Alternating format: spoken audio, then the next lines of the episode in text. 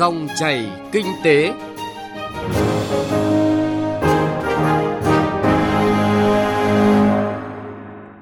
Các biên tập viên Thành Trung và Xuân Lan xin kính chào quý vị và các bạn.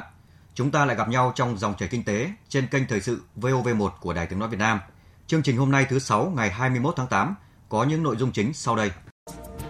Thách thức nào đặt ra trong lĩnh vực thu hút vốn đầu tư từ các nước châu Âu? Các địa phương đang đẩy mạnh liên kết để hình thành cực tăng trưởng Hà Nội, Hải Phòng, Quảng Ninh và Thanh Hóa. Trong chuyên mục Kinh tế số, phóng viên Thu Trang có cuộc phỏng vấn ông Trần Đình Toản, Phó Tổng Giám đốc Công ty Cổ phần Đầu tư và Công nghệ OSB, đại lý ủy quyền Alibaba.com tại Việt Nam về vấn đề làm thế nào để chuyển đổi số thành công, tận dụng lợi thế của quá trình chuyển đổi số và hoạt động xuất khẩu hàng hóa trong tình hình hiện nay. Mời quý vị và các bạn cùng nghe. Trước hết là một số thông tin kinh tế đáng chú ý. Từ đầu năm đến nay, lượng hàng hóa thông qua cảng biển Việt Nam đạt gần 485,3 triệu tấn, trong đó lượng hàng container thông qua cảng đạt hơn 13,9 triệu tiêu, tăng lần lượt là 6% và 8% so với cùng kỳ năm ngoái. Ủy ban nhân dân thành phố Hà Nội vừa ký ban hành kế hoạch số 167 hỗ trợ doanh nghiệp nhỏ và vừa trên địa bàn thành phố năm 2021. Kế hoạch nhằm thúc đẩy doanh nghiệp nhỏ và vừa phát triển, tăng trưởng về chất lượng và hiệu quả, phát triển doanh nghiệp đổi mới sáng tạo, doanh nghiệp công nghệ số, tạo nền tảng vững chắc, động lực quan trọng cho phát triển kinh tế xã hội của thủ đô. Để kịp thời tháo gỡ khó khăn thúc đẩy sản xuất, chính phủ đã ban hành nghị quyết số 84, trong đó có các giải pháp về gia hạn thời hạn nộp thuế tiêu thụ đặc biệt đối với ô tô sản xuất hoặc lắp ráp trong nước. Nghị quyết này cho phép gia hạn thời hạn nộp thuế tiêu thụ đặc biệt đối với ô tô sản xuất hoặc lắp ráp trong nước đối với các khoản phải nộp phát sinh từ tháng 3 năm nay. Thời gian gia hạn không muộn hơn thời điểm 31 tháng 12 năm 2020. Theo Tổng cục Thuế, tính từ đầu năm đến đầu tháng 8, toàn ngành thuế đã hoàn thành thanh tra, kiểm tra, chống thất thu thuế đối với 104 doanh nghiệp có giao dịch liên kết. Qua đó đã truy thu, truy hoàn và phạt hơn 269 tỷ đồng. Ngoài ra, cơ quan thuế cũng xác định loại doanh thu làm giảm lỗ là hơn 1.785 tỷ đồng. Cùng với sự hội nhập kinh tế quốc tế ngày càng sâu rộng, công tác quản lý các doanh nghiệp có giao dịch liên kết đã được ngành thuế đặc biệt chú trọng, đảm bảo phù hợp với thực tiễn của các doanh nghiệp, đồng thời tăng cường quản lý tránh thất thu thuế của nhà nước. Theo số liệu từ Sở Giao dịch Chứng khoán Hà Nội, phiên đấu thầu trái phiếu chính phủ do kho bạc nhà nước mới phát hành có tổng khối lượng gọi thầu là 6.500 tỷ đồng tại các kỳ hạn 5 năm, 10 năm, 15 năm và 20 năm. Kết quả phiên đấu thầu đã huy động được tổng cộng là 4.450 tỷ đồng tại các kỳ hạn 10 năm, 15 năm và 20 năm.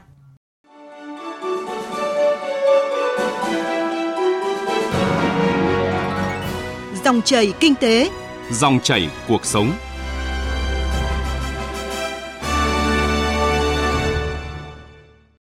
Thưa quý vị và các bạn, Hiệp định Thương mại Tự do giữa Việt Nam và Liên minh châu Âu EU, gọi tắt là EVFTA, đã chính thức có hiệu lực từ tháng 8 này. Được kỳ vọng sẽ tạo ra bước phát triển mạnh mẽ trong thu hút đầu tư trực tiếp nước ngoài FDI từ các nước EU vào Việt Nam. Tuy nhiên, còn nhiều thách thức đang đặt ra đối với các bộ, ngành địa phương trong quá trình thực thi hiệp định. Vấn đề đặt ra là Việt Nam cần làm gì để tận dụng cơ hội này trong bối cảnh khó khăn như hiện nay? Phân tích của phóng viên Thành Trung. Khu công nghiệp Nam Cầu Kiền tại huyện Thủy Nguyên, thành phố Hải Phòng được đầu tư đồng bộ về hạ tầng, hệ thống xử lý nước thải và đạt được những tiêu chí cơ bản về môi trường sinh thái của một khu công nghiệp hiện đại. Mặc dù mới đi vào hoạt động, nhưng đã có những doanh nghiệp của các nước châu Âu như là Hà Lan và Italia đến để tìm hiểu đầu tư.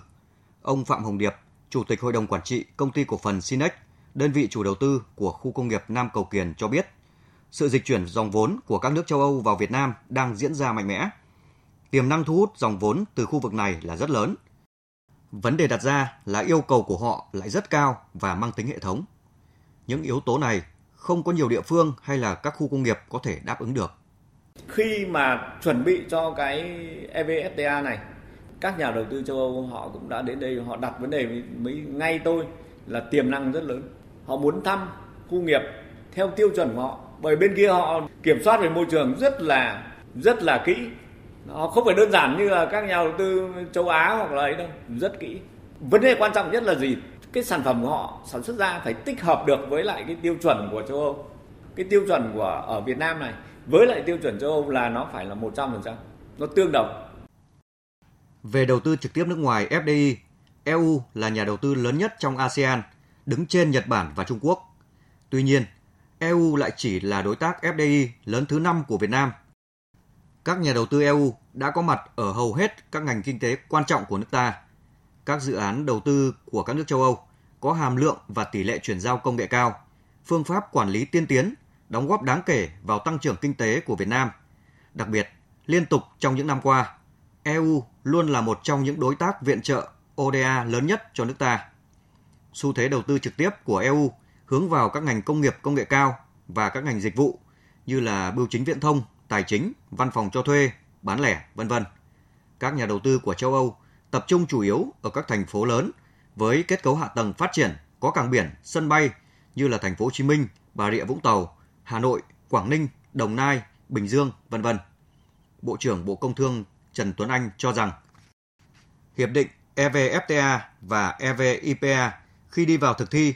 môi trường đầu tư tại Việt Nam đối với doanh nghiệp châu Âu sẽ được cải thiện đáng kể.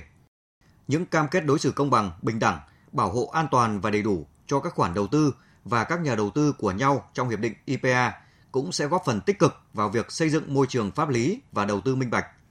Với những nỗ lực trong cải cách thủ tục hành chính, Việt Nam sẽ thu hút và giữ chân nhiều hơn những nhà đầu tư của châu Âu. Tuy nhiên, nếu những quy định của pháp luật không phù hợp thì sẽ là lực cản đối với sự phát triển trong tình hình mới. Muốn cải thiện chất lượng dòng vốn FDI, Việt Nam cần tiếp tục cải thiện môi trường kinh doanh, nâng cao chất lượng nguồn nhân lực và trình độ công nghệ. Và nếu như các cơ quan chức năng của chúng ta không kịp thời xây dựng những chương trình hành động của mình và tổ chức triển khai thực hiện các chương trình hành động, nhất là liên quan đến việc hoàn thiện khung khổ pháp lý để chúng ta thực thi và xây dựng những cái khung khổ điều kiện thuận lợi mà phù hợp để chúng ta thực thi những cam kết hội nhập này, nó không còn là cái câu chuyện đơn phương của chúng ta muốn làm hay không làm nữa. Chúng ta có thể trở thành là đối tượng của những cái trừng phạt thương mại nếu như chúng ta không thực thi những cái cam kết này. Hiện nay, cơ cấu hàng hóa của Việt Nam và EU mang tính bổ sung cao và ít có cạnh tranh trực tiếp. Ngược lại, sẽ tạo ra những ngành hàng mà Việt Nam có lợi thế và là cơ hội vàng cho nền kinh tế Việt Nam trong bối cảnh đại dịch COVID-19 dự báo sẽ có những ảnh hưởng khó lường. Vấn đề được đặt ra hiện nay là các doanh nghiệp Việt Nam có thể đa dạng hóa các chuỗi cung ứng, chuỗi sản xuất của mình và sự hội nhập của họ vào các chuỗi giá trị hay không.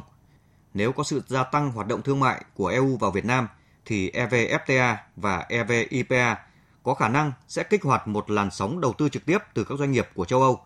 là những doanh nghiệp có kinh nghiệm tốt về tổ chức và công nghệ hàng đầu thế giới đến Việt Nam. Chuyên gia kinh tế Vũ Đình Ánh cho rằng và trong các cái quy định của Việt Nam ấy thì cái trọng tâm thu hút đầu tư cũng chính là đầu tư để xuất khẩu. Đấy, nên là cái việc mà mở cửa về mặt thương mại đấy thì chắc chắn là sẽ kéo theo cái thu hút đầu tư và không chỉ là đầu tư vào cái khâu cuối cùng à, tức là đầu tư vào cái gọi là sản xuất ra cái hàng à, để mà xuất khẩu mà người ta sẽ còn đầu tư vào một cái gọi là nằm trong cái chuỗi giá trị hay nói cách khác là các cái ngành công nghiệp phụ trợ để phục vụ cho cái hoạt động à, xuất khẩu đó và nếu mà ở trên thế giới thì bên cạnh à, những cái trung tâm như là à, Mỹ hay là Nhật Bản thì châu Âu cũng là một cái khu vực mà họ có một cái công nghệ nguồn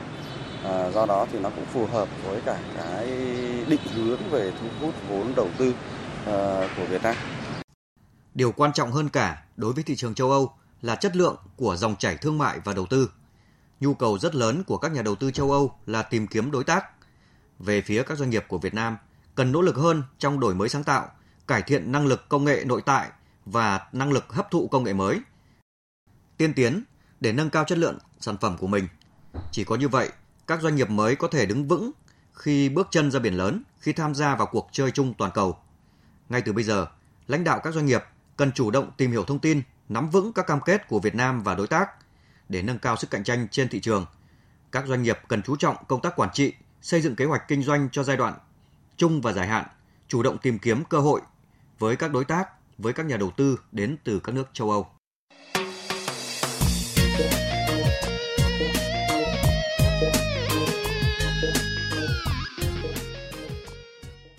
Thưa quý vị và các bạn, nằm ở khu vực Bắc Trung Bộ của Việt Nam, cách thủ đô Hà Nội 150 km về phía Nam Thanh Hóa được xác định là tỉnh có vị trí vai trò quan trọng trong quá trình hình thành, dựng nước và giữ nước của dân tộc trước đây và trong sự nghiệp phát triển kinh tế xã hội, bảo đảm quốc phòng an ninh của đất nước ngày nay. Với vị trí địa lý, điều kiện tự nhiên, truyền thống văn hóa lịch sử cách mạng, khát vọng thịnh vượng và những nền tảng kinh tế xã hội vững chắc tạo lập trong những năm gần đây được xem là những tiềm năng khác biệt, cơ hội nổi trội và lợi thế cạnh tranh của tỉnh Thanh Hóa trong thu hút đầu tư, những yếu tố để Thanh Hóa được xác định là cực tăng trưởng mới, một trong những trung tâm lớn về kinh tế văn hóa xã hội của khu vực và cả nước. Ghi nhận của phóng viên Đài Tiếng Nói Việt Nam. Với mạng lưới giao thông đa dạng phong phú có tính mở và tính kết nối cao, với đầy đủ các loại hình đường sắt, đường bộ, đường sông, đường biển và đường hàng không. Trong đó cảng hàng không Thọ Xuân được quy hoạch thành cảng hàng không quốc tế, dự bị cho cảng hàng không nội bài. Bên cạnh đó, cảng nước sông Nghi Sơn có thể tiếp nhận tàu 7 vạn tấn, tương lai là 10 vạn tấn, được quy hoạch với công suất bốc rỡ lên đến 80 triệu tấn hàng hóa trên năm, đã đưa khai thác vận tải container quốc tế với sự tham gia của hãng vận tải biển lớn thứ ba trên thế giới, hứa hẹn trở thành trung tâm logistics lớn của cả nước và khu vực. Ông Trịnh Thế Dũng, Phó Tổng Giám đốc Công ty Cổ phần Gang thép Nghi Sơn cho biết. Đầu tư cái cảng biển như vậy, ngoài cái việc mà phục vụ cho cái đầu tư cái khu liên hợp cảng thép Nghi Sơn, trong đó hạt nhân là nhà, nhà máy luyện cán thép Nghi Sơn, thì nó cũng góp phần đóng góp về cái việc là vận hành khai thác một cảng biển quốc tế nó phục vụ cho cả khu vực cả khu kinh Nghi Sơn cũng như là khu vực uh, Bắc miền Trung cũng như là các cái khu vực kinh tế phát triển kinh tế của phía Bắc.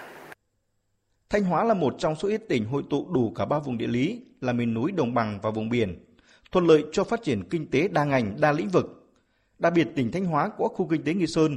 với diện tích hơn 100 ha là một trong 8 khu kinh tế ven biển trọng điểm của cả nước, được đầu tư hạ tầng kỹ thuật đồng bộ, hiện đại và được hưởng nhiều chính sách ưu đãi hấp dẫn dành cho các nhà đầu tư vào khu kinh tế này.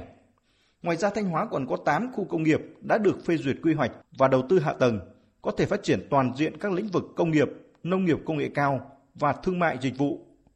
Đánh giá về tiềm năng lợi thế khi đầu tư vào Thanh Hóa, ông Đào Hữu Huyền, Chủ tịch Tập đoàn Hóa chất Đức Giang cho rằng Trước khi về khu kinh tế Nghi Sơn thì tôi cũng đã đi 7 tỉnh thành để khảo sát địa điểm cũng như là các cái điều kiện khác để đầu tư cái dự án tổ hợp hóa chất này. Một số tỉnh thì điều kiện về giao thông cũng như các điều kiện khác cho dự án này nó cũng thuận tiện. Nên cuối cùng theo gợi ý của bên cục hóa chất cũng như là văn phòng chính phủ chúng tôi đã chọn Nghi Sơn và rất may thì chúng tôi vào đó thì thấy các điều kiện về hạ tầng là rất tốt cả Nghi Sơn. Thế thì rất tiện để chúng tôi nhập hóa chất cũng như là xuất hàng hóa để đi các nước trên thế giới cũng như là các uh, trong nội địa mình. Và đặc biệt là được là khu kinh tế Nghi Sơn đã tiếp đón rất là trọng thị và nhiệt tình và đấy là lý do chính là chúng tôi ờ, quyết định chọn Nghi Sơn là nơi chúng tôi đầu tư. Để khai thác phát huy tốt những tiềm năng lợi thế và tranh thủ tốt những thời cơ vận hội, Thanh Hóa rất chú trọng đến công tác quy hoạch, trong đó nổi bật là quy hoạch tỉnh Thanh Hóa thời kỳ 2021 đến 2030. Theo đó, tăng trưởng kinh tế của Thanh Hóa sẽ được thúc đẩy bởi năm trụ cột mà tỉnh có thế mạnh nổi trội. Đó là trung tâm chế biến chế tạo, trung tâm du lịch vừa túi tiền nổi trội, trung tâm y tế chất lượng vừa túi tiền hàng đầu, trung tâm nông nghiệp công nghệ cao, thu hút đầu tư để có hệ thống cơ sở hạ tầng hợp nhất. Cùng với đó, tỉnh có nhiều giải pháp quyết liệt để cải thiện mạnh mẽ môi trường đầu tư kinh doanh, đổi mới và đẩy mạnh hoạt động xúc tiến đầu tư. Những tiềm năng lợi thế của Thanh Hóa đang khai thác đúng hướng, phát huy hiệu quả, tạo nên những thành tựu quan trọng của tỉnh trong suốt gần 35 năm đổi mới.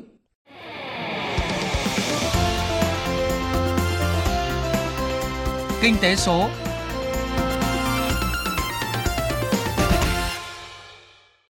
Thưa quý vị và các bạn, chuyển đổi số không còn là khái niệm mới mẻ và xa vời, thể hiện việc ứng dụng công nghệ vào tất cả các khâu vận hành doanh nghiệp. Tuy nhiên, làm thế nào để chuyển đổi số thành công?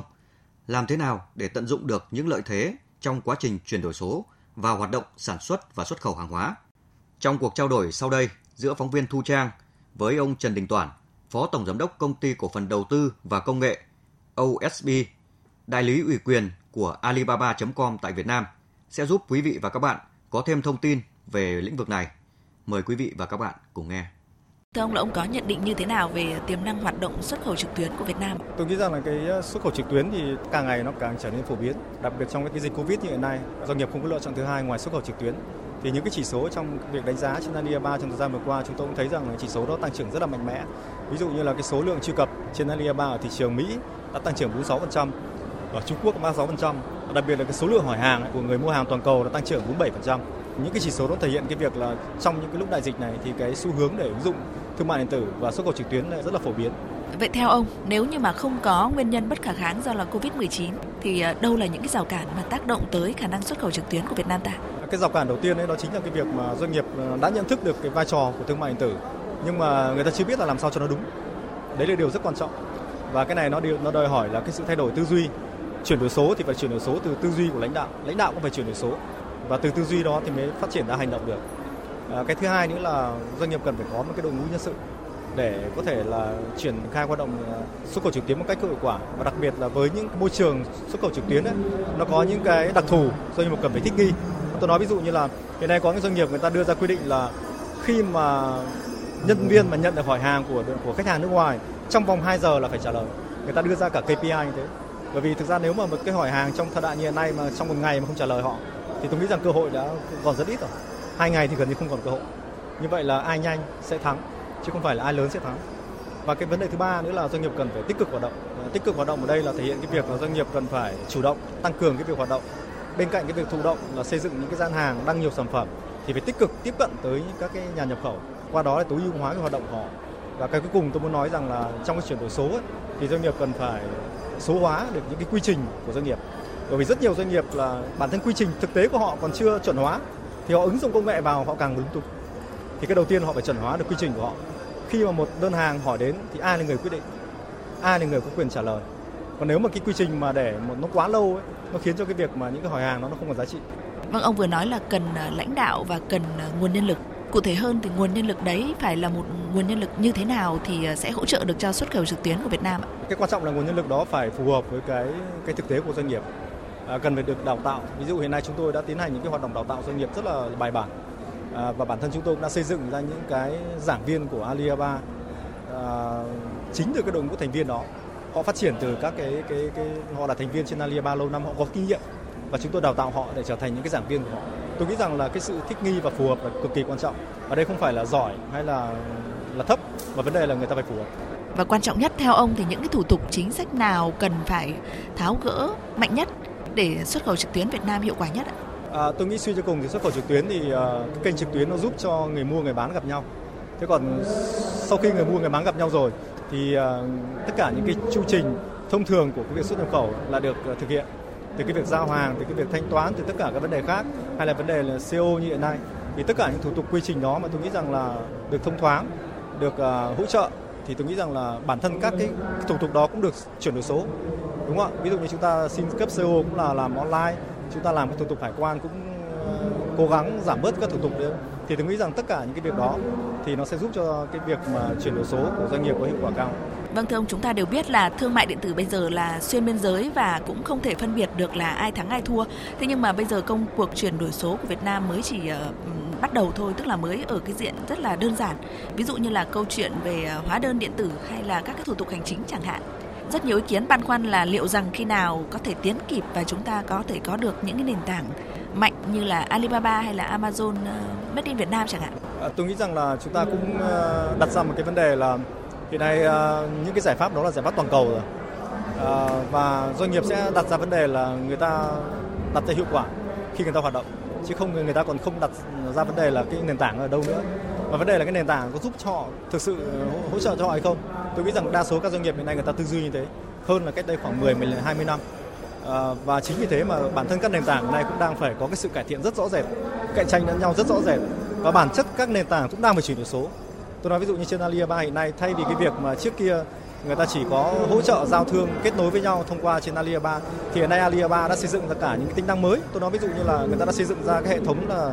uh, online chiết sâu tức là triển lãm trực tuyến. Các doanh nghiệp không phải tham gia triển lãm nữa mà mà tham gia triển lãm trực tuyến ngay trên Alibaba hay là sử dụng tất cả các cái công nghệ từ trí tuệ nhân tạo đến các cái trí tuệ khác công nghệ khác để làm cho cái platform nó trở nên dễ dàng hơn để giúp giúp cho người mua người bán thuận tiện hơn thì tôi nghĩ rằng là